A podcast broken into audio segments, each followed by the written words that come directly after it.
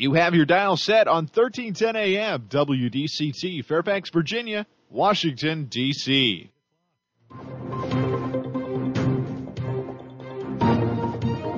워싱턴과 미국 그리고 세계의 흐름을 짚어보는 라디오 워싱턴의 시사 토크쇼 워싱턴 전망대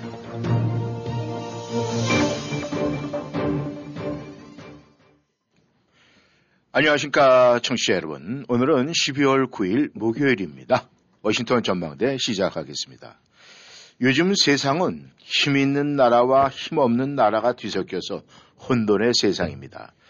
늘 그렇지만 이 세계가 뒤숭숭합니다. 코로나 위기가 여전히 가시지 않았고 국제적으로 미국과 중국, 러시아 간 곳곳에서 파열음이 나오고 있습니다. 오늘은 미국과 러시아 간 대치 국면과 중국 올림픽 보이콧 이슈 등을 집중적으로 다뤄보겠습니다. 오늘도 김영일 해설위원 함께 하십니다. 안녕하셨습니까? 네, 안녕하십니까. 네. 아, 요즘 세상이 뭐 워낙이 뭐 많은 나라가 있어가지고 말이죠. 어, 이제 독립된 나라들이 많아가지고 뭐 힘 있는 나라, 힘 없는 나라 서로 참 여러 가지 이해관계 때문에 굉장히 복잡하게 돌아가고 있습니다. 그런데 지금 뭐 가장 크게 지금 대두가 되는 문제가 이 우크라이나를 두고 미국과 러시아 간의 이 대축면이 강화되는데 지금 어디까지 상황이 치닫고 있습니까? 네, 지금 연일 어, 뭐 방송 이제 신문에서 언론들 이제 거기 초점을 맞추고 있죠. 네. 어, 우려도 높아지고 있고 일단은 지금 나오고 있는 소식은 현재 러시아가 이제 우크라이나 쪽 이제 국경을 같이 접하고 있으니까 네. 그 접경 지역에 이제 막강한 이 이제 군사력을 좀 증강시키고 있다. 그래서 뭐 위성 사진 같은 데 나오게 보게 되고 나면 어, 이 상당 이제 그 규모의 예. 러시아 군들이 바로 이제 코 밑에서 아 이렇게 대치 이제 저 현재 대기하고 있는 상태인 것 같아요. 예. 그래갖고 지금 나오고 있는 숫자를 보면 뭐 8, 9만 정도가 지금 돼 있고 현재 추세가 진행 중인 거 보게 되고 나면 내년 1월 초쯤 되고 나면 15만에서 한 17만 정도쯤에 러시아군이 모일 것 같다. 네. 뭐 100개 예, 이제 이 부대 단위별로 해서는 이런 정도쯤 돼갖고 중장비까지 포함해서 그래서 현재 여러 가지 돌아가는 상황을 봐갖고는 분명히 러시아가 우크라이나로 들어올 것 같다, 밀고 들어올 것 같다. 네. 이제 이런 얘기들 하고 있고 그러니까 이제 미국도 어 이제 나토 국들, 나토 네. 쪽 국가들이랑 이제 이에 대한 대책도 많이 얘기를 하고 있고 이제 바로 어저께 그 이제 푸틴이랑 네. 어 이제 아마도 제일 뭐 핵심 당사자들이니까요. 음. 푸틴이랑 이제 화상회담을 통해서 어, 그야말로 이제 강력 경고를 하고 네. 만약에 이제 그런 짓 하게 되고 나면 엄청난 대가를 치르게 될 네. 거다라고 해서 또 이에 대해서 뭐 푸틴은 저기 이리저리 뭐 이제 딴소리를 하고 있는 거고 네. 예, 이제 바이든 대통령 같은 경우가 어, 이제 특히 푸틴이랑 할 때 보면 이렇게 눈을 정면 응시한다는 표현들이 자꾸 나와요. 네. 그 전에도 그랬다고 얘기했었는데 하여튼 아, 이제 눈을 똑바로 쳐다보면서 네. 바로 2014년에 이제 그때 저 해갖고 이제 우크라이나를 이제 합, 저 접수를 해버린 거나 예, 다름없는데 그때 당시에 에, 이제 미국이라든가 이런 데서 대응이 이제 굉장히 미약했던 부분이 있으니까 네. 그런 때와는 이제 전혀 다른 아, 그런 대응을 준비 중이다. 잘 알고 있어라 라고 예. 이제 경고를 했는데 네. 네. 이제 어떻게 될지 일단 시침이 뛰고 있으니까 그건 지켜봐야 될 것 같습니다. 네. 아, 그런데 지난 4월에도 러시아가 뭐 우크라이나를 갖다 침공하겠다 이런 막 뉴스가 계속 네. 보도가 됐었다고 하는데 정말 지금 그 보도가 나오는 대로 러시아가 정말 우크라이나 침공할 것 같습니까? 글쎄요, 이제 그건 이 위협이냐 아니면 현실화되느냐 이제 그 뭐 참 예측들이 어려울 정도로 해서 여러 가지 교차적인 얘기들이 나오는데 네. 아까 말씀드린 대로 지금의 추세로 병력 증강되고 나면 그건 보니까 이제 위성 사진에 계속 잡히더라고요. 네.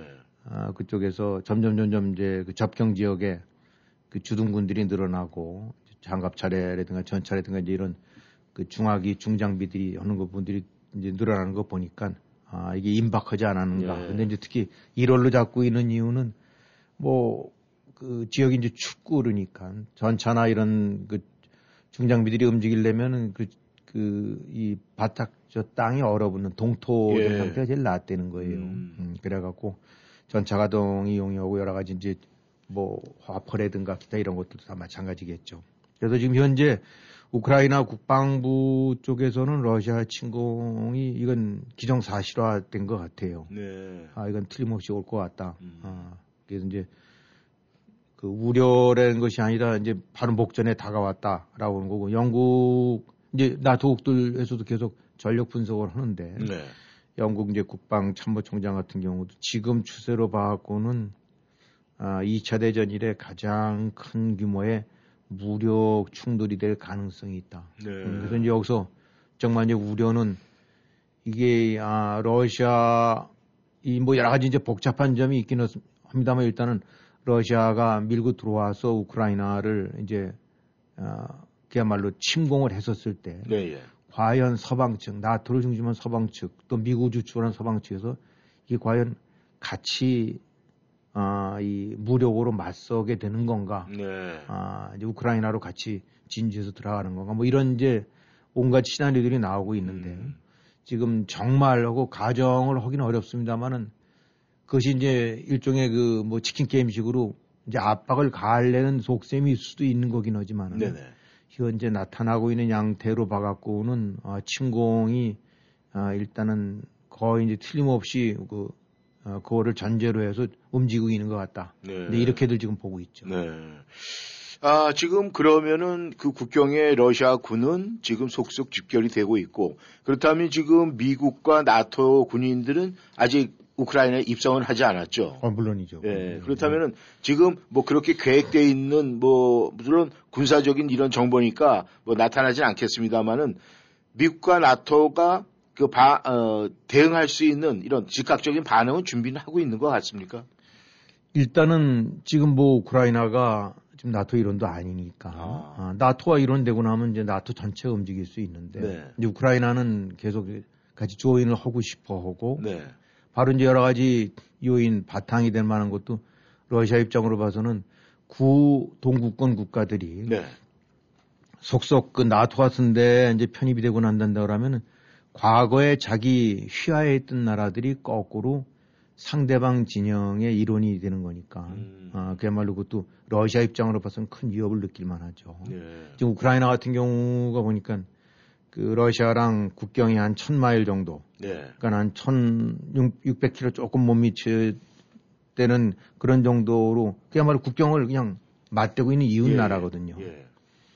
그래서 이제 그런 아, 위기 한편으로는 러시아 쪽은 그런 위기 아, 또 이제 이 서방 진영 쪽에서는 이, 그 당시 이제 소련 해체될 때 아, 독립을 해갖고 네. 이제 준 서방 진영과 다름없이 활- 이렇게 이제 편입된 국가들이 다시 또 러시아의 그 휘하에 들어가는 걸 또 그건 좌시할 수는 없으니까. 예.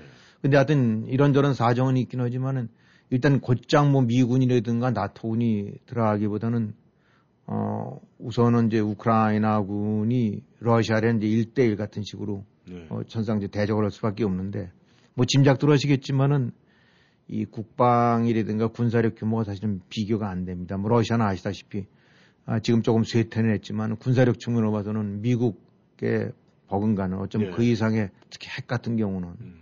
그런 전력을 지니고 있는 나라고 국방비 규모도 이제 세계 3위로서 여전히 압도적이고 그래서 지금 뭐 보니까 병력으로 봐서는 네. 나온 숫자들 보니까 러시아가 한 85만 명 근데 근데 이제 뭐 우크라이나는 한 이제 13만 명이 채 안 되는 것 같아요. 예. 예, 예 7배 정도가 차이 나는데 뭐 단순하게 뭐 저기 그런 숫자상으로만은 해결이 안 된 뭐 엄청난 이제 차이가 있죠. 예. 아, 그래서 두 나라의 억지로 하든지 그 비교를 해본 된다고 그러면은 우선 뭐 국방비 같은 경우도 보게 되고 나면은 뭐 러시아가 이제 한 700억 달러 예. 때 이렇게 되고 있는데 이 뭐죠 우크라이나 같은 경우는 30분의 1도 안 돼요. 예. 20몇억 한 30억 달러 이제 음. 드는 건데 뭐 비율을 든다면 이제 한국 국방비의 한 달치 정도쯤밖에 안 되는 음. 아, 그런 이제 규모인데 병력 같은 경우도 뭐 보게 되고 나면 한쪽은 거의 100만이 다 되고 이쪽은 이제 10몇만 명 정도밖에 안 되고 예. 전차 같은 규모로 한다고 그러면 뭐 더 게임도 안 되는 게 한 세 배 정도 러시아가 많은데 예. 아, 뭐 우크라이나 가지고 있는 전차들인 건 신형은 그야말로 손꼽을 거고 거밖에 안 되고 전부 그냥 그 고철 덩어리 수준과 다르면 옛날 6.25 때 나올 만한 전차들 같은 경우 뭐 예. 이런 것들이고 뭐 저 전투기도 뭐 비교가 안 되고 7, 8배 정도 차이가 나고 그러니까 같은 뭐 지금 우크라이나군이 한 이제 12, 3만쯤 된다라고 하는데 네.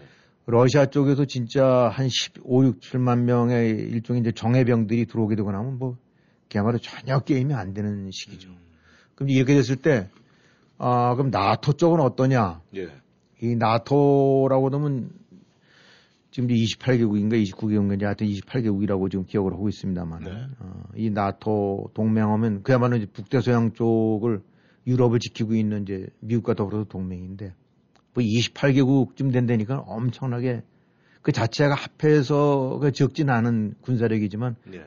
어, 굉장한 것 같지만 사실은 그렇지가 않은 것 같아요 내용들을 음. 보니까 특히 이제 육군 병력 이런 것 같은 경우에는 러시아 육군에 아주 절대적으로 열세라는 거죠. 네. 그러니까 미국이라는 백업이 없게 되고 나서는 정말 어떻게 버틸 수가 없는. 음. 음. 그러니까 28개국 거 이렇게 된다는데 이 양이란 측면에서 보면은 이제 예를 들어서 이제 나래비를 세운다면 예, 예. 1등서부터 뭐 28등까지 음. 그럼 아래쪽에서 20저 개국 네. 그러니까 위에서 쳐서 8등 빼놓고 9등서부터 28등까지 다 육군을 다 합쳐도 러시아 육군이 안 된다는 거예요. 네. 그러니까 나라는 많고 음. 뭐 국적들은 다양하긴 하지만은 아 그래서 뭐 그 육군 병력이 2만 명이 안 되는 규모가 15개인지 16개쯤 된다니까 예. 그냥 애들 장난 적어놓은 거나 마찬가지죠. 그렇죠. 우리 한국 얘기할 때 이제 무슨 60만 대군 예. 지금 뭐 좀 줄었긴 했습니다만은 그 중에서 이제 뭐 한 예를 들어서 육군이 한 3, 40, 한 40만쯤 만약에 된다고 가정하던데 그러면 그야말로 2만 명도 안 되는 나라가 열대 개국 된다는 얘기는 한국이랑만 비교해봐도 네. 유럽의 한 20개국이 같이 맞짱 붙어도 육군 병력 숫자로 봐서는 한국을 감당을 안 될 정도니까. 네.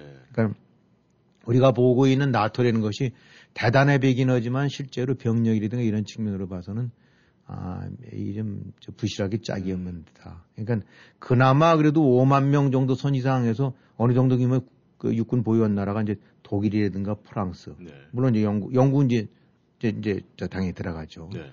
그리스라든가 뭐 이탈리아, 터키, 뭐 스페인 음. 뭐 이런 데 정도. 그러니까 미국까지 포함해서 7, 8개국밖에 안 되나 봐요. 네. 그러니까 이 얘기는 뭐냐면 미국이 만약에 손을 떼거나 이 미국이 없단다 그러면 나토 육군이라는 거는 연합군이 아무리 만들어져도 양적인 측면에도 그렇고 질적인 측면에도 그렇고 군사력 뭐, 뭐, 육해공군 다 포함해 갖고 네. 이 특히 이제 육군 쪽이 음. 도저히 그 러시아를 맞설 수가 없는 상대인 것 같아요. 네. 예. 이, 우리가 봐가, 봤던 이제 어떤 나토에서 이제 미국의 입장이라든가 위력 같은 경우 어떻게 보기도 하면 처음 아는 나라가 왜 이렇게 뭐, 저 이제 유럽 기준으로 봐서는 이렇게 어떠면 이제 미국에 질질 끌려가고 있는 건데. 네. 이게 그럴 수밖에 없는 것이 군사력이라는 측면에서 봐서는 미국이 이 손을 떼고 난다 그러면 지금의 러시아의 그 어떤 위력이라든가 이 압박에 관해서 도저히 버틸 수가 없는 상태인 음. 것 같아요. 그러니까 어떤 측면으로 봐서는 그 이제 트럼프 전 대통령이 얘기했던 대로 네. 아, 이 정말 안보를 미국이 다 감당 뭐 다라기보다는 그 상당 부분 감당하고 있는 거 아닙니까? 그렇죠. 어, 그렇게 되면 돈 내야죠. 음. 거기서 이제 이익은 다 보고 어 뭔가 돈 내거나 뭐 부담해야 될 부분들은 딴짓하고 있고 어 특히 이제 그런 측면에서 본다고 그러면은 독일 같은 경우나 이제 프랑스 같은 경우가 아 지금 뭐 독일 이제 메르켈 총리 관뒀습니다만은 메르켈 메르켈 많이 하고 그러는데 음. 그건 또 유럽 관점이에요. 네. 제3국 관점이죠.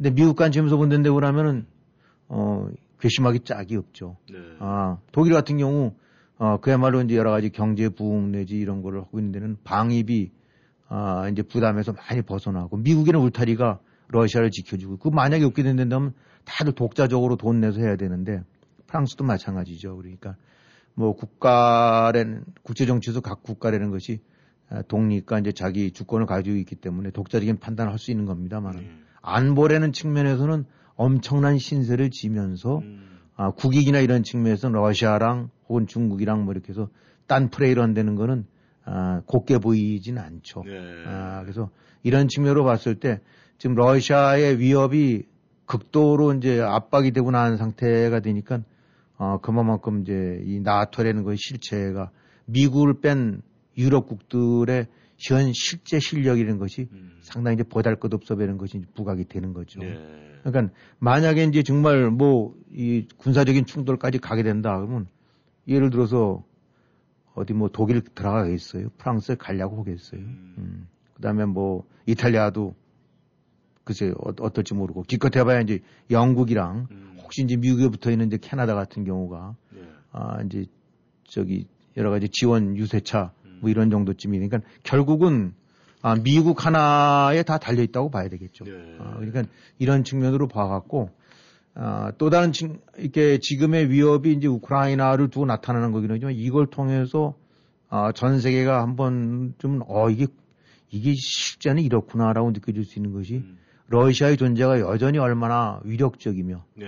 아, 또 경제나 이런 측면으로 봐서는 막강하라고 봤, 막강한 거로 봤던 유럽 연합이랬나 이런 데 부분이 사실은 또 어떻게 보면 얼마나 취약하며 음. 그 가운데서도 아, 미국의 역할이라든가 이 비중이라는 것이 아, 또 얼마나 아, 저, 저 대단한지 네. 아, 큰지 이런 부분들이 그대로 다시 한번 좀 이렇게 새롭게 느껴지는 네. 아, 그런 현상이 저 대목인 것 같습니다. 네.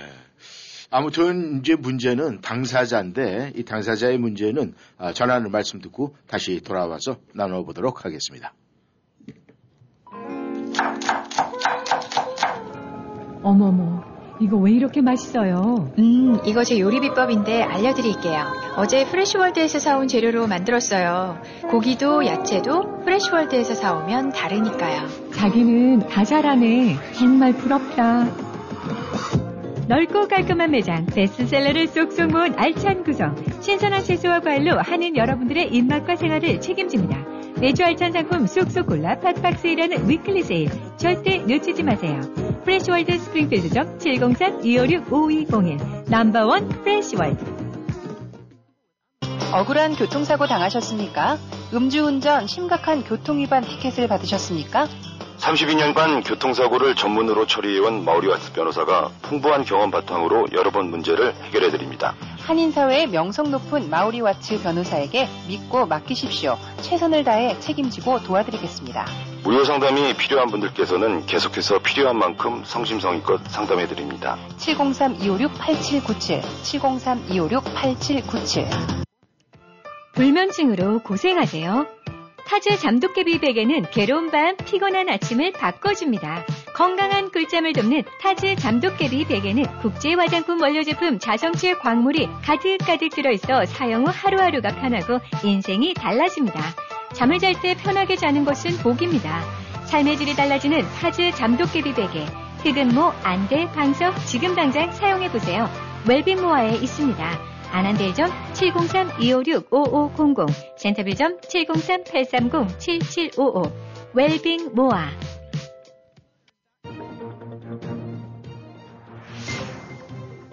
여러분은 지금 라디오 워싱턴 그리고 미주경제 신문 대표인 김용일 해설위원과 라디오 워싱턴 콘텐츠 본부장 이구순이 진행하는 워싱턴 전망대를 함께하고 있습니다.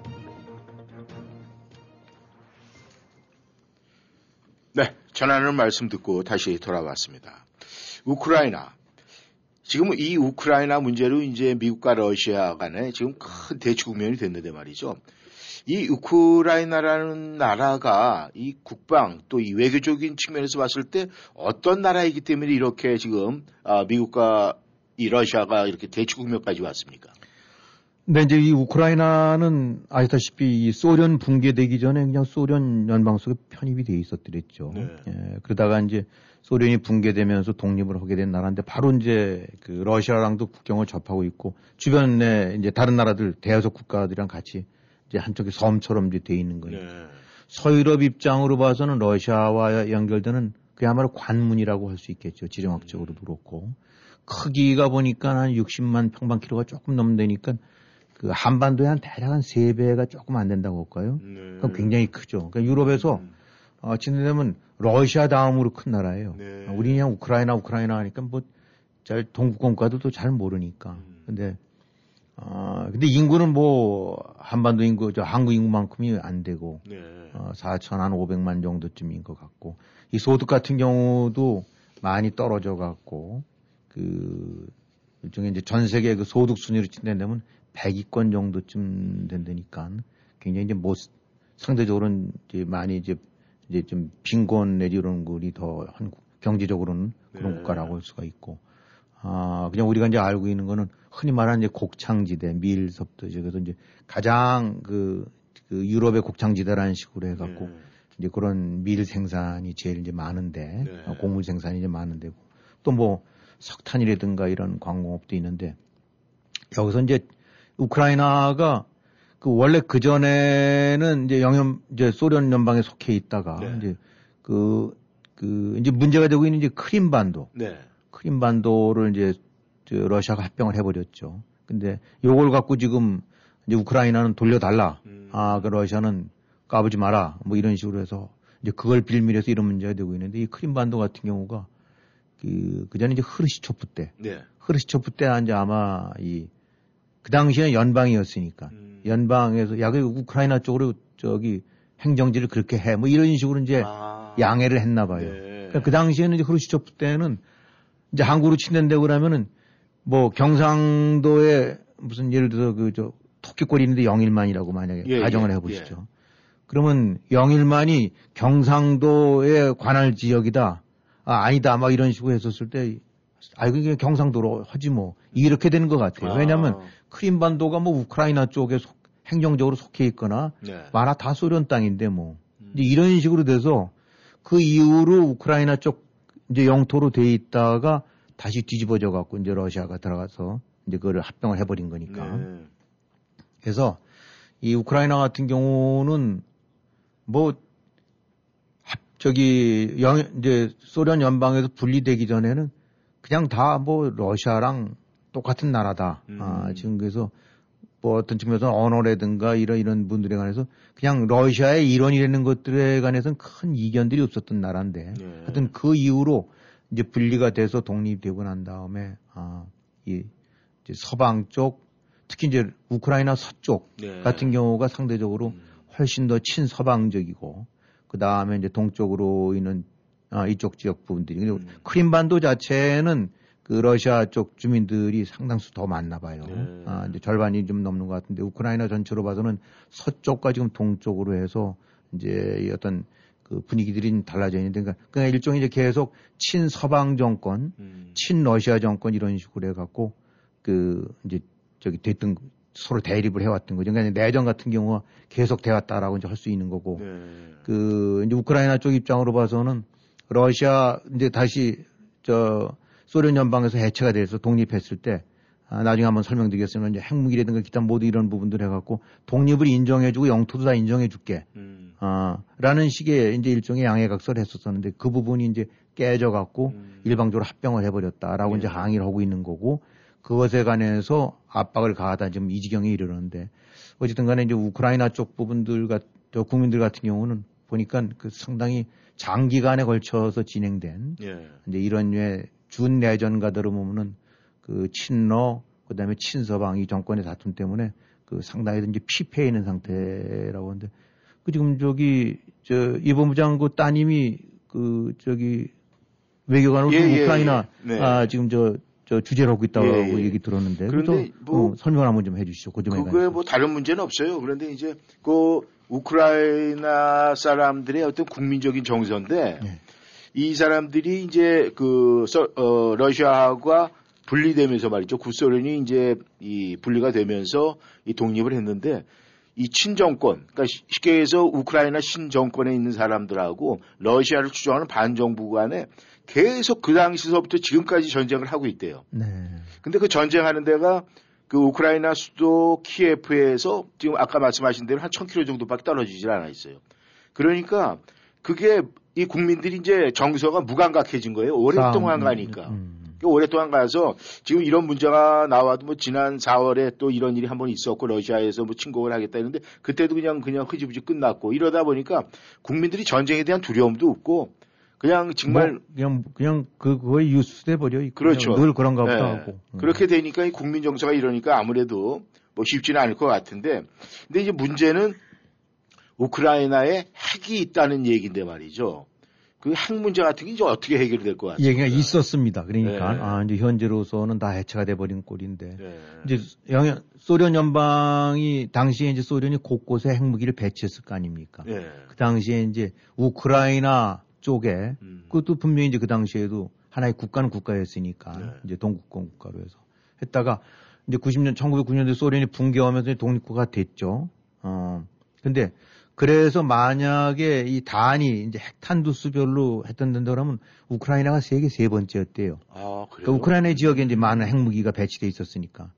그러니까 이제 그 당시 미국도 무지하게 걱정을 했죠. 음. 이게 이제 다들 서방 쪽에서 걱정했었던 거는 소련의 해체가 여러 가지 뭐 이제 불안 내지 그 어떤 저기 잘못된 어떤 이제 후작, 부작용을 일으킬 수도 있지만은 네, 예. 소련 연방 자체가 해체되는 건 바람직할지 모르겠지만 소련이 통제권을 쥐고 있던 특히 무기들 그중에서 핵무기 음. 이거 잘못해서 무슨 테러리스트 이렇게 넘어간다거나 적성국으로 넘어간다면 그 큰 일이거든요. 네. 음, 그래갖고 이제 미군이 적극 개입해갖고 그 당시 이제 보도를 보게 되거나 하면 소 핵무기 해체하는데도 엄청난 비용이 드니까 음. 기술도 그렇고 예. 그렇게 해서 어쨌든 우크라이나 쪽에 있던 핵들을 다 아마 해체에 들어갔나 봐요. 그러면서 이제 우크라이나가 그럼 보장해 주라 음. 우리 독립국인 거. 네. 그게 이제 부다페스트 양해 각서인데 네. 거기에 이제 미국, 뭐 우크라이나, 이제 영국, 러시아 이런 데가 음. 해갖고 그때 했던 원칙이 뭐냐면 오케이 독립하는 거고 땅도 안 건드리고 음. 그 대신 다 핵무기 다손 털고 음. 아뭐 이런 이런 식의 것들 했었는데 지금 이제 그 약속을 러시아가 안 지킨다는 거죠. 예. 일방적으로 크림반도 같은 경우 음. 밀고 들어와서 이제 병합시켜 버렸으니까. 예. 이제 그게 결국은 아, 이 불씨가 됐던 거죠. 아, 그렇지 않고 만약에 이 가정들이 우크라이나가 그때 핵 해체 안 하고 다 쥐고 있었으면 그럼 물론 또 독립이 안 될 수도 있어요. 러시아가 그 많은 핵무기를 우크라이나 손에 넘겨주고 독립국가로 적어진 않았을 겁니다. 음. 어쨌든 거기에는 위험 부분은 제거해야 되니까. 네. 그게 이제 결국은 그런 저런 사정들이 오늘날의 이제 우크라이나 사태를 가져오게 된 여러 가지 이제 하나의 그 원인이 됐다고 봐야 되겠죠. 네. 그런데 이제 우크라이나가 보면 말이죠. 이 러시아에서 이 나토 쪽으로 가려면 거쳐야 될 곳이에요. 그렇죠. 그러니까 네. 전략적으로 굉장히 중요한 부분이 있긴 있는데 이런 부분을 이 서방 국가 이 나토 쪽에서는 모를 리는 없을 겁니다. 그럼요. 예. 그렇다면 만약에 이런 대치 국면에서 자연스럽게 이 나토는 개입이 되지 않겠습니까? 그러니까 여러 가지 이제 측면이 아, 이제 중요성들이 있는데 우선 지형적으로 봐도 일종의 이제 완충지대죠. 예. 어, 러시아와 직접 국경을 맞닿아 있고 서방 측의 입장으로 봐서는 그 중간에 이제 우크라이나라는 데가 이제 있으니까. 예. 그래서 그런 일종의 이제 버퍼존 역할을 하고도 있고. 그다음에 러시아 입장으로 봐서는 그 러시아가 우리 뭐 그전에 학교 다닐 때 배웠던 게 이제 부동항 부동항 겨울에 얼지 않는 예, 예. 아, 뭐 이런 거에서 어, 러시아가 사실 바다로 나오려면 저쪽 태평양 북쪽에 그 언바다를 통하거나 네. 이제 북대서양 쪽도 역시 저건데 이게 이제 이 흑해 이 우크라이나 연해에 있기 때문에 음. 그쪽에 해군 기지를 하게 된다면 유럽으로 그냥 빠질 수가 있어요. 예. 그러니까 어, 러시아 입장으로 봐서는 핵이 집중적으로 배치됐던 거고 해군력이 거기에 하나의 이제 중요한 그저 음. 거점으로 삼을 수 있는 데가 이제 우크라이나 쪽이니까. 네. 그러니까 그런 측면으로 봐서는 어, 이 굉장히 중요한 데고. 그다음에 유럽과 연결되는 이제 독일이 제일 주축입니다만 유럽과 연결되는 천연가스 가스관, 음. 어, 이제 송유관 같은 것들이 쭉 연결된 데예요. 네. 우크라이나를 많이 지나죠. 음. 그러니까 그런 그건 한편으로는 이제 서로 위협이 되고 견제 장치가 될 수 있는데 러시아 입장으로 봐서 이제 우크라이나가 마음에 안 들고 말 안 듣는 것 같으면 이제 아마 우크라이나가 러시아 쪽에서는 천연가스를 국제 시세보다는 좀 싸게 공급받았나 봐요. 네. 이제 뭐 옛날 뭐 이런 것들 여러 가지 이제 우호적이다는 이런 전제에 그러니까 그쪽에서는 그걸 뚝 끊어버리게 되면 우크라이나 같은 경우는 연료나 이런 측면에서 비상이 걸리는 거고 지금 또 한편으로는 이제 서방 국가들이 저기 소비하고 있는 러시아산 천연가스가 통과하는 관이니까 음. 뭐 아마 엄청난 규모인 것 같은데 네. 아뭐 무슨 그저 500억 입방 미터 뭐 이런 식이니까 그, 그 규모가 얼마큼 될지는 정확히 모르겠지만 하여튼 이 상당수 이제 에너지를 그쪽에 의존하고 있는데 네. 그건 동시에 한편으로는 에너지 젖줄이 되기도 하고 지금 이제 미국이 대응하거나 압박으로는 그거 하게 된다면 끊어버릴 거야. 그럼 이제 러시아 입장에서는 주요 수입원이 또 끊어지는 예. 것도 되겠죠. 음. 그러니까 이제 가스관 같은 경우도 굉장히 중요한 이제 이런 상태고. 이제 나토나 이런 미국 입장으로 봐서는 나토 쪽 입장에서는 이제 우크라이나가 바로 아, 이 일종의 이제 나토 세력 확산의 제일 이제 천병이 될 수 있으니까. 음. 그래서 이제까지 이제 만약에 한국이랑 중국이 맞다 했을 때 그 안에 주- 북한이라는 이제 완충국이 있지 않습니까? 예. 근데 한국의 영향력이 북한 압력강까지 갔다 왔는데면 중국 입장으로 봐서 이제 바로 코앞으로 다가오게 되니까 음. 이 우크라이나가 지금 심화하고 있는 나토 가입이 현실화된다는데 그러면 그야말로 코 밑에 턱 밑에 어, 나토의 군사력이 뭐 미사일이라든가 이런 어, 이런 것들이 배치될 수 있는 거니까 그것도 또 막아야죠. 네. 그러니까 전략적으로 서방 측도 포기할 수가 없고 음. 와야 되고 나면은 이제 동구권들이 줄줄이 저거 될 수 있으니까. 네. 러시아 입장에서는 저거 넘어지게 되고 나면 넘어가게 되고 나면 음. 어, 바로 포위가 돼 버리니까. 네. 아, 그러니까 이런저런 거로 봐갖고 그야말로 이제 전략적으로는 양쪽 모두가 다 포기할 수 없는 그런 중요한 거점인 것 같습니다. 네. 이게 이제 그 국제 또 정치 측면에서 좀 바라보면 말이죠. 이 바이든 대통령은 아프간 사태로 인해서 인기가 뚝 떨어졌어요. 예. 그렇다면 이번 우크라이나 사태로 반전 기회를 삼아서 인기를 높이려고 좀 강경하게 나갈 것 같은 생각도 들고 그렇죠. 예. 또 푸틴 대통령 같은 경우는 이제 장기 집권을 하겠다는 이 계획 속에서 지금 움직이고 있는 것 같아서 만약에 이번에 서방 세계를 뭔가 누르는 듯한 좀 이기는 듯한 그런 아, 느낌을 받게 되면은 또 장기 집권하는데 청신호가 될 수 있을 것 같고 이런 묘한 관계인데 이 바이든과 푸 틴의 이런 관계 어떻게 보십니까? 이 뭐 우리가 볼 때 이 저기 브로맨스 뭐 어쩌고서 이제 특히 트럼프 전 대통령 같은 경우는 뭐 하여튼 이제 언론의 일방적인 표현일지 모르겠지만 주로 이제 독재자들 철권 통치자들과 이게 케미가 좀 맞는다 뭐 이런 얘기를 네. 보고 또, 또 부러워했대는데 네. 야 저기는 종신원 되는데 나는 4년만 오거나 뭐 이런 부분들인데 이 바이든 쪽은 네. 생리적으로 좀 안 맞나 봐요 그래갖고 네. 어, 외교 상원 외교위원장이라든가 아니면 부통령 때도 이제 푸틴 이렇게 만나고 그랬는데 이제 분위기가 썰렁하고 그랬나 봐요. 네. 그래갖고 우리가 이제 그 기억하는 말 2011년인가에 그 당시 이제 푸틴 총리를 만나는데 이제 저기 부통령일 때 네. 그때 만났고 내가 지금 당신 눈을 보고 있는데 당신 눈에 영혼이 없어라고 얘기해서 사실은 엄청난 모욕이죠.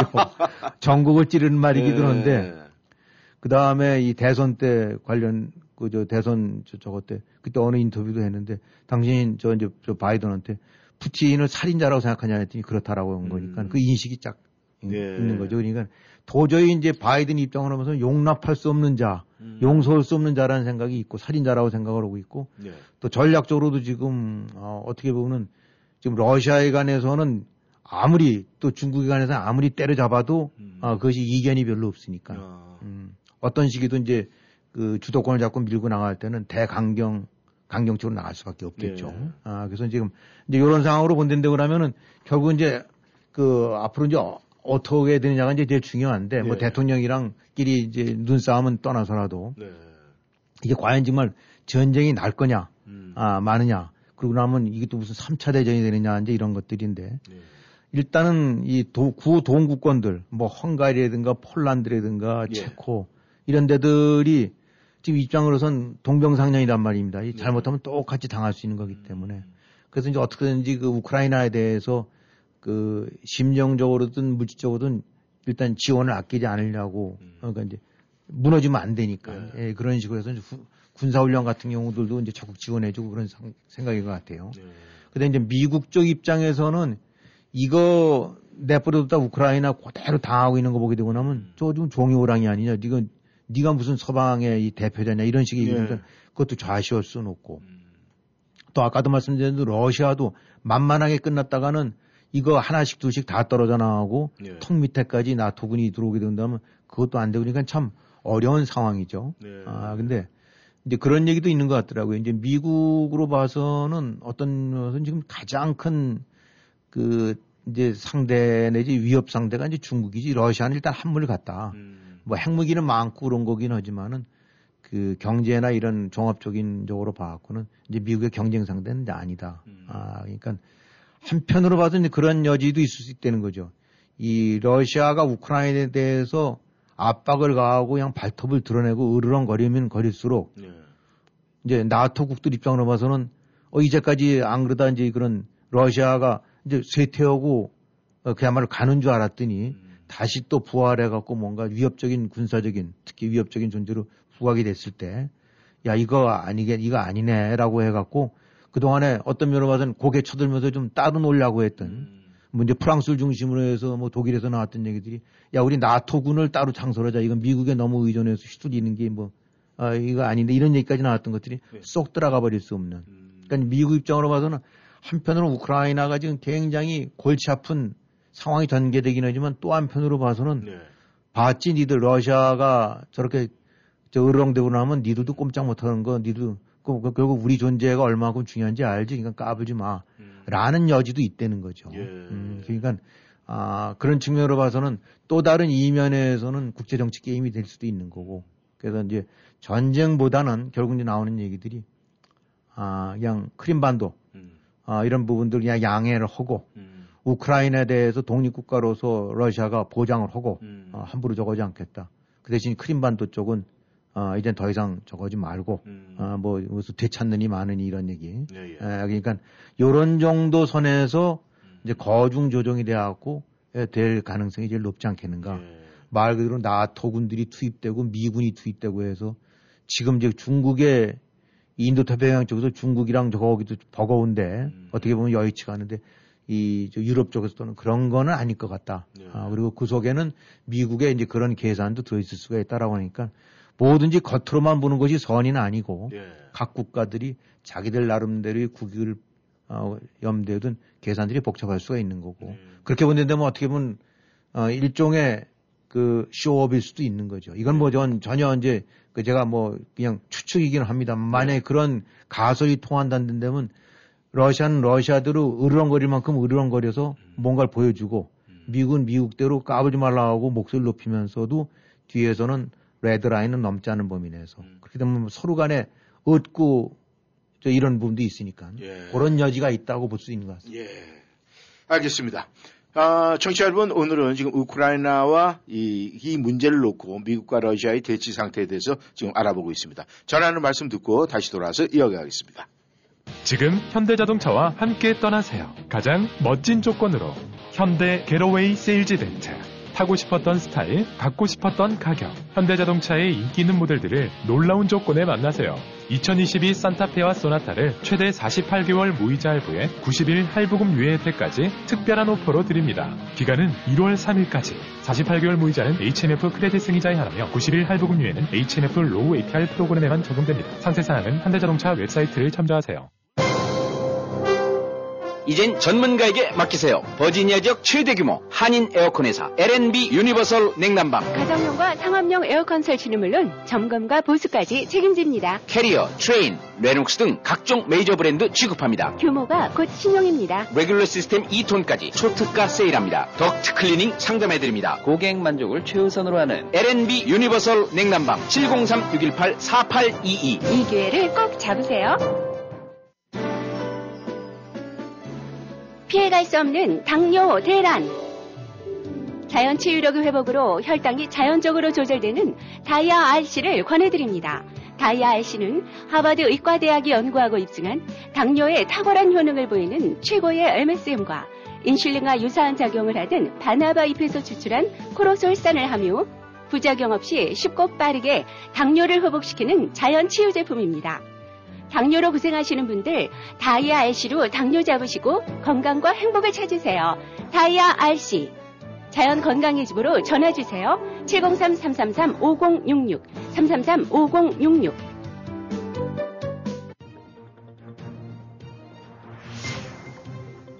여러분은 지금 라디오 워싱턴 그리고 미주경제 신문 대표인 김용일 해설위원과 라디오 워싱턴 콘텐츠 본부장 이구순이 진행하는 워싱턴 전망대를 함께하고 있습니다.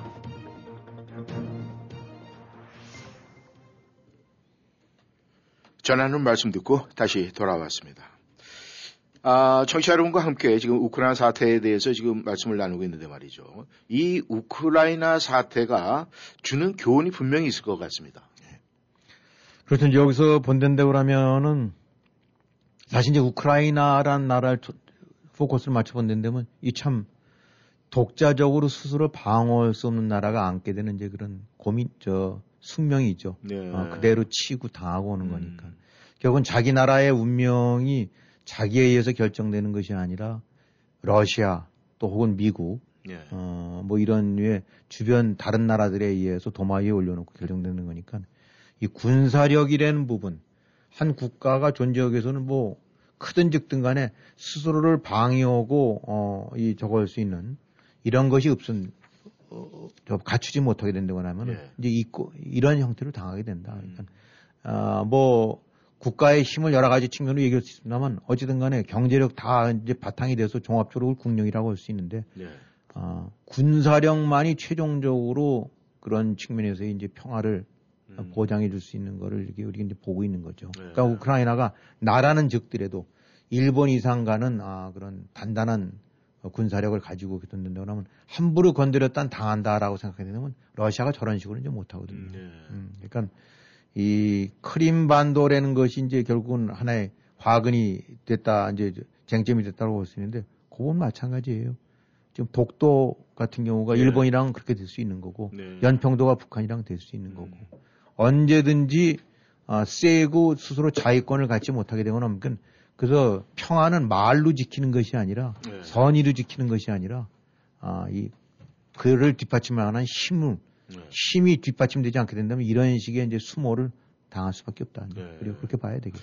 아, 이제 우크라이나에서, 아, 우크라이나이나, 네, 이 발음하기도 힘들어요, 우크라이나는. 이 우크라이나 사태가 이제 만약의 경우에 이제 뭔가 정돈이 되고 그러면 이제 곧바로 이 북경 올림픽 문제로 이제 또 한 번 이 세계가 시끄러워질 것 같은데 지금 미국이 일단 외교적 보이콧을 했습니다. 네. 했는데 이게 다른 부수적인 서방 국가와 연계성이 있으니까 이게 어떻게 진행이 될것 네. 같습니까? 지금 일단은 이제 미국이 북경 올림픽을 외교적 보이콧을 한다고 이제 선언을 했죠. 이제 네. 외교적 보이콧은 선수단들은 가고 네. 그 대신 이제 의뢰권 이제 올림픽이 열리게 되거나 일종의 이제 축하 사절로 해서 때로는 대통령이 혹은 정부 이제 고위 인사 같은 경우가 그 나라를 대표해서 이제 남 이제 잔치에 가고 축하해 주는 이런 이런 것들이 이제 의뢰껏 있어 왔던 일입니다. 네. 근데 이제 그런 정부 차원에서의 어떤 고위급 인사를 일철 이제 일체 그 저기 보내지 않겠다. 음. 그냥 선수단만 가서 저 경기만 하고 오라, 오게 해- 하겠다라는 것이 이제 외교적 보이콧인데 예. 네. 완전히 이제 불참이라는 보이콧과는 이제 절충형이 되겠죠. 어떤 그 미국은 이제 오랫동안 이 문제를 고민해 왔고 그래서 이제 최종적으로 그 신장 위구르 지역에 어 이제 그 위구르족에 대한 네. 그 이제 반인권적인 행태 이런 것들 홍콩 문제도 그렇고 해갖고 그 이런 행태를 보이는 나라가 지금 잔치벌인데 거기서 가서 뭐 흥청거리는데 같이 동참할 수는 없다. 음. 어, 선수들은 가지고 어쩔 수 없이 보내야 되지만 이런 정도로 이제 메시지를 낸 거죠. 네. 어, 이 부분에 관해서는 뭐 공화당이랑 민주당이랑 이견이 없습니다. 이 이제 음. 북경 올림픽 같은 경우에 관해서는 이제 불참해야 된다는 얘기들도 많이 있고 그러니까 그래서 이제 이렇게 됨으로 인해서 그야말로 어, 여러 가지 측면에서 지금 미국과 중국이 대립하고 있습니다만은 어, 또 하나 이제 그 찬바람을 싹 돌게 만드는 이제 그런 상황이 지금 전개되고 음. 있다고 봐야 되겠죠. 이제 뭐 속속 앞으로 계속 동참하는 나라들이 나올 텐데 지금까지는 지금 어떤 나라들이 동참하고 있습니까 지금? 네, 일단 이제 영미권 국가들, 미국이랑 이제 영국이랑 같이 그, 그 이제 우산 속에서 같이 움직이는 국가들, 뭐 호주라든가, 네. 이제 캐나다, 뉴질랜드, 음. 아, 이런 데들 쪽이 이제 그 외교적 선언, 저 외교적 보이콧에 이제 동참 선언을 했고, 아, 이제 이- 유럽 국가들이 이제 뭐 하나의 이유로 저 연합해갖고, 네. 이제 어떤 포지션을 취할지 지켜봐야 되는데, 그동안에 뭐 EU 의회 같은 데서는 이제 불참 결의안 같은 경우도 나오고 그랬었더랬으니까 일단 유럽 국들 입장에서는 인권을 문제 삼아서 하는 것들이니까 명분이나 이런 거로 봐갖고 어, 어떤 형식이든 동조하지 않을까. 아, 그러니까 이제 한마디로 그 전에는 이제 러시아와의 냉전 뭐 이런 식으로 해서 이제 동구권 서구권하고 대립을 했었는데 이제 동구 서구라는 개념이 없어져 버리고 예. 사실상 이제 소멸된 거나 다름없고 어, 이제 미국을 주축으로 한 서방과 중국, 음. 어, 중국권과 이제 미국권 뭐 이런 식으로 봐야 되겠죠. 네. 이제 그런 대결의 장이 에, 돼버린 것 같습니다. 그래서 이제 아시아 쪽에서는 지금 일본이 만지작만지작거리고 있는데, 네. 어, 일본이 미국과 입장을 생각해서 어, 절대로 난리 갈 수는 없는데 음. 또 일본이 일본대로 좀 고민이 있는 게 바로 지난번에 이제 여름에 도쿄 올림픽을 했지 예, 않습니까? 그때 이제 코로나 때문에 잔치가 이제 확 쪼그라들었는데 그 당시 이제 중국이 그냥 뭐 엄청난 규모의 선수단도 파견오고 네. 대표단으로 해서 무슨 강력급도 오고 예. 뭐 이제 나름대로 다 염두에 뒀던 거죠. 이거 예. 니- 우리에게 많이 왔으니까 니들도 와야 돼. 근데 그러니까 이제 일본도 바로 전 올림픽 하계지만 예. 아 그때 이제 중국이 극도의 성의를 보인 입장에서 참 그것도 매정하게 그럴 수도 없고 예. 그렇다고 미국을 외면할 수도 없는 거니까 지금 나오고 있는 얘기는 정부 부처는 아니고 뭐 이를텐데면 이제 올림픽 위원장이라든가 예, 예. 아뭐 어떤 이제 올림픽 위원회 네. 같은 이런 식에서 그거는 약간 지금 결이 다르죠. 예, 어, 그렇죠, 정부. 공연. 그러니까 예. 이런 쪽으로 해서 얼굴 마담을 삼아서 하는 거 정도로 나오고 있는데 뭐 앞으로 봐야 되겠습니다만은 그 이제 그 수상 같은 경우 새로 총리된 양반이 얘기가 뭐 일본의 국익을 봐서 결정하겠다는 얘기는 참 쉽지는 않은 거긴 하지만은 음. 국익이라는 차원에서 결정하겠죠. 거기서 이제 저울질이겠죠. 예. 이거 미국에 이 동참을 해 아니면 적어야 되는데 일본은 쉽지는 않을 것 같아요. 그러니까 아마 어떤 형식으로 이런 절충형을 해갖고 미국의 면을 세워주는 음. 그런 식으로 가게 될 것 같습니다. 이 중국이라는 나라의 이 모든 이 제품들 말이죠. 말 그대로 이제 표현하기를 잡동산이라고 표현을 하는데 온 세계에 중국산 잡동산이가 안 들어가 있는 데가 없는데 이 중국이 만약에 그 참가하는 나라 또 뭐 불참하는 다 이렇게 해가지고 그런 아주 이 정말 우리 실생활품 같은 것도 만약에 규제를 한다든가 하면 골치 아플 텐데 이 중국 대응은 어떻습니까 지금? 중국 입장에서는 약 오르고 이제 뼈가 아프죠. 예. 어, 뭐까지 것 좋아. 그러니까 이제 나온다는 얘기는 누가 초청이나 했냐 이제 이런 식으로 하는 네. 건데 아 그러면서 이제 협박하고 있죠 지금. 거기에 동조하게 되거나 하면 대가를 치를 거라고 이제 음. 연일 그러고 있는데 사실은 아 그거 뭐 외교적 불참 한다는데 이렇게 마땅한 어디 총들이 될 수도 없는 거고 음. 마땅한 방법은 없는 것 같아요. 그리고 이제 특히 이제 뼈 아프다고 하는 거는 이제 중국의 면을 좀 세워주려고 한다는데 그러면 그냥 가만히 있다가 음. 아, 에이, 우리 뭐 장관 안 보내, 뭐, 우린 그냥 선수단만 보내라고 하면, 이제, 그, 그나마 좀 나은데, 네. 이거는 이제 한 3개월 남아, 3개월도 안 남았나요? 그렇죠. 네, 3개월도 네. 채안 남았죠. 그게 지금 그렇잖아도 코로나 때문에 그냥 노심초사해서 오미크론인지 뭔지 또 해서 음. 번질까봐 이 코로나로 인해서 이제 잔치에 찬물 끼얹을까봐 음. 그냥, 그 지금 뭐, 이번에 이제 동계올림픽은 그 저기 시진핑 입장으로 봐서는 이제 장기 연임에서 이제 이제 황제로 가는 음. 길에 좋은 일종의 이제 그 전초 잔치전인데 네. 그래서 이제 그냥 그야말로 목에 힘을 빡 저 살려갖고 그냥 그래서 이 요란하게 이제 잔치 준비를 하고 그러는데 이런 이제 모래를 확 끼는 상황이 생겼고 더군다나 이제 올림픽 아저 외교적 보이콧이라는 거는 미국이 딱 대놓고 음. 어, 나 안 가. 근데 이래서 안 가는데 그것도 다른 게 아니라 코로나 때문에 좀 나은데 인권이라든가 반인권 같은 저런 나라에서 하는 걸 우리가 왜 가. 이런 식으로 되니까 정말 뼈 아프죠. 음. 도덕적으로. 그래서 그래서 이제 이리저리 한편으로 아마 지금 눈에는 안 보이지만 한국을 비롯해서 이리저리 이제 그 어, 신경이 쓰일 만한 나라들에 대해서 네. 돈으로 입으로 야 압박으로 해서 지금 음. 난리를 치고 있을 거예요. 네. 어, 거기 동참하지 말고 어, 다들 보내고 오라고. 그래서 네. 지금 눈에 안 보이는 또 하나의 이제 지금 전쟁이 지금 시작되고 있다고 봐야 되겠죠. 근데 또 한쪽에서는 오늘부터 열리는 말이죠. 이 미국에서 이 미주 국가 지도자 회의 이런 게 그렇죠. 있습니다. 예. 그렇다면 이게 뭐 100여 개국에서 이제 모인다고 하는데 이것도 뭔가 여기에서 좀 이렇게 뭐 풍기는 거 없습니까? 그럼요. 그러니까 요 시점도 이제 이 민주국가 지도자 회의가 화상으로는 진행이 되지만 예. 어제 미국 입장으로 봐서 민주국가라고 평가될 만한 나라들을 모아서 같이 회의를 하면서 이 반인권적, 반민주적 야, 이런 나라들에 대해서 일종의 메시지를 전하고 공동 대응을 하자는 그런 취지인데 예.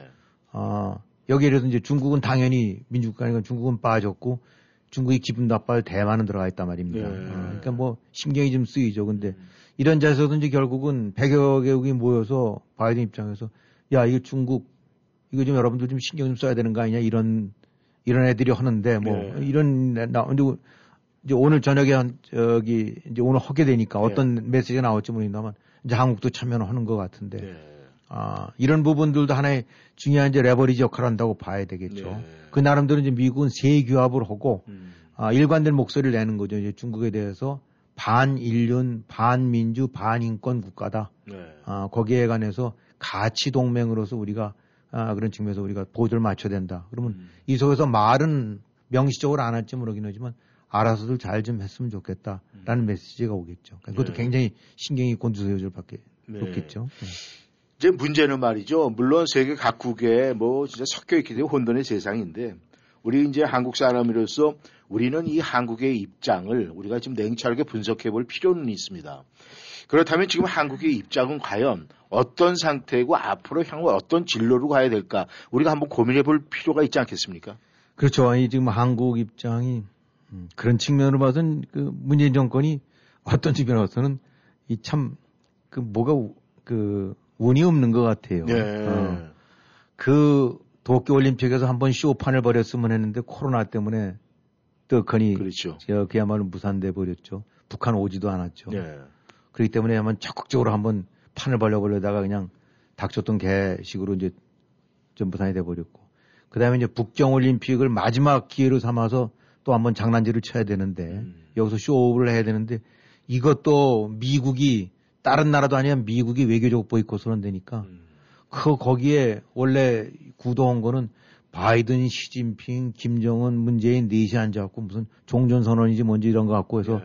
그걸 해갖고 마지막으로 짠 하고 보여주려고 그랬는데 그거 다 이제 틀려버린 것 같고 그 정도 오는 것 커녕은 아예 발도 들이지 말라는 식으로 미국이 나오고 나니까 이거 참 이리 정말 이리 갈까 저리 갈까 이, 이 정말 저 아주 난감한 상태가 될 수밖에 없는 것 같아요. 네. 그러니까 결국은 중국 견제하는데 동참할 수도 없고 그렇다고 갈 수도 없고 안 갈 수도 없고 지금 이런 상황이 됐는데 지금 나오고 있는 보도들로 봐갖고는 어, 아주 애매모호합니다만 이제 저, 저 외교적 보이콧 참여 검토 안 하고 있다. 음. 그렇다고 또 보낸다는 것도 아니다.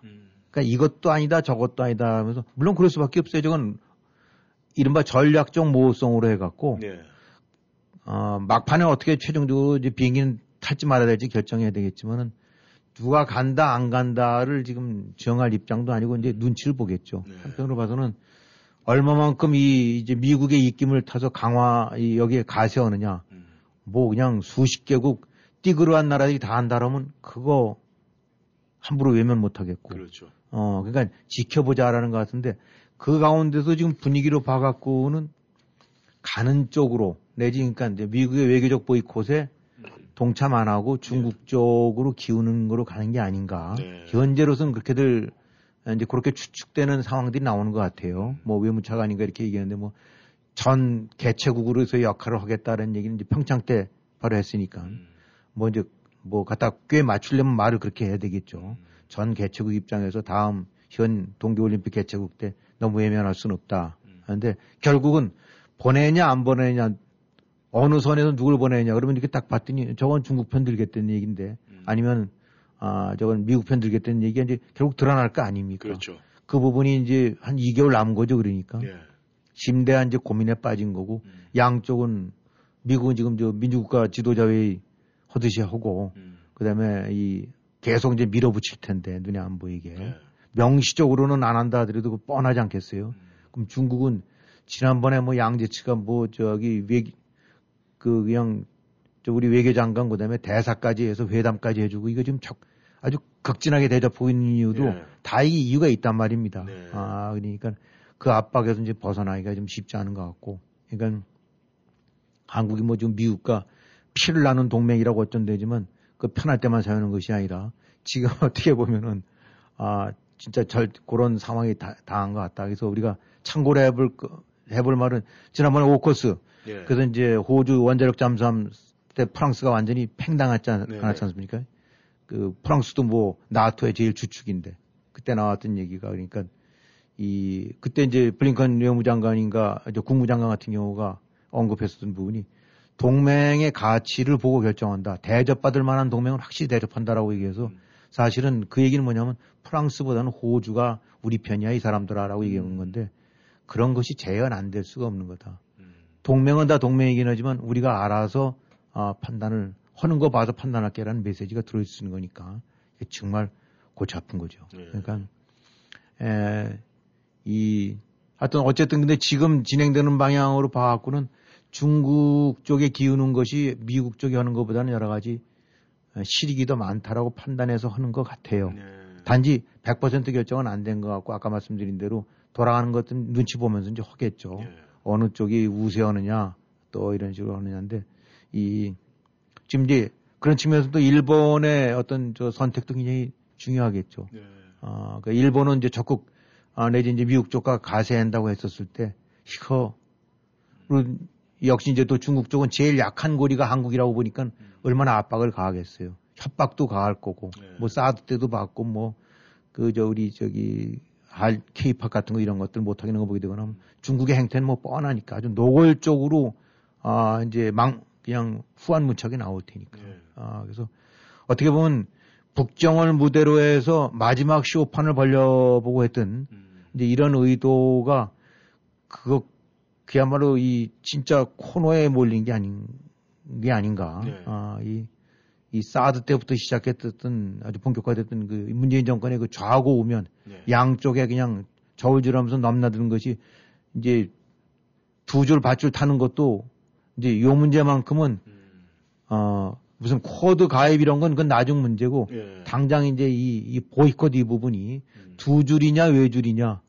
이리 갈까 저리 갈까 아니라 어느 쪽 한 길을 택할 수밖에 없는 이제 이런 상황에 국면에 처한 것 같아요. 예. 그러니까 그런 측면으로 봐서는 아, 이즉 제일 정치적으로 간단치 않은 상황을 맞은 게 아닌가. 음. 근데 이제 여기서 주는 메시지는 지금 보이고 있는 한국이 뭐 독립국으로 얼마든지 고민할 수 있고 네. 적절하게 그 양쪽에 이, 그 저기, 저 레버리지를 갖고 할 수 있는 거예요. 음. 어, 근데 그 동안에 문재인 정권이 해왔던 가장 큰 그 잘못된 행태는 어느 쪽에도 신뢰를 못 줬다는 거. 음. 그러니까 미국 쪽 입장으로 봐서 이제 결코 신뢰할 수 있는 사람들이 아닌 거고 네. 그렇다고 보면 중국이나 북한이 아이고 그렇게 생각 안 할 거란 말입니다. 그러니까 저런 식의 기회주의적이나 이제 좌고우면 같은 이런 행태들이 아, 또한 측면으로 봐서는 어느 쪽 진영에도 신뢰받기 어려운 음. 그러니까 양쪽에서 다 손가락질 받는 이제 그런 그런 바보 같은 길을 어, 계속 걸어왔고 이제 그것이 바로 목전에 달아왔는데 어떻게 택할지 봐야 되겠죠. 예. 바- 전망으로 봐서는 기우는 것 같고 중국 쪽으로. 근데 이제 만약의 경우에 말이죠. 이제 차기 정부에다가 그냥 공을 넘겨버리는 문재인 정부에서 자폭 가능성은 없습니까?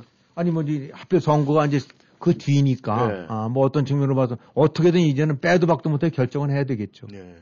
네, 알겠습니다. 워싱턴 전망대 오늘은 여기까지입니다. 함께 하셔서 감사합니다. 오- 지금도 아, 오늘 김영일 해설위원 오랜 시간 수고하셨습니다. 네, 수고하셨습니다. 네, 감사합니다. 안녕히 계십시오.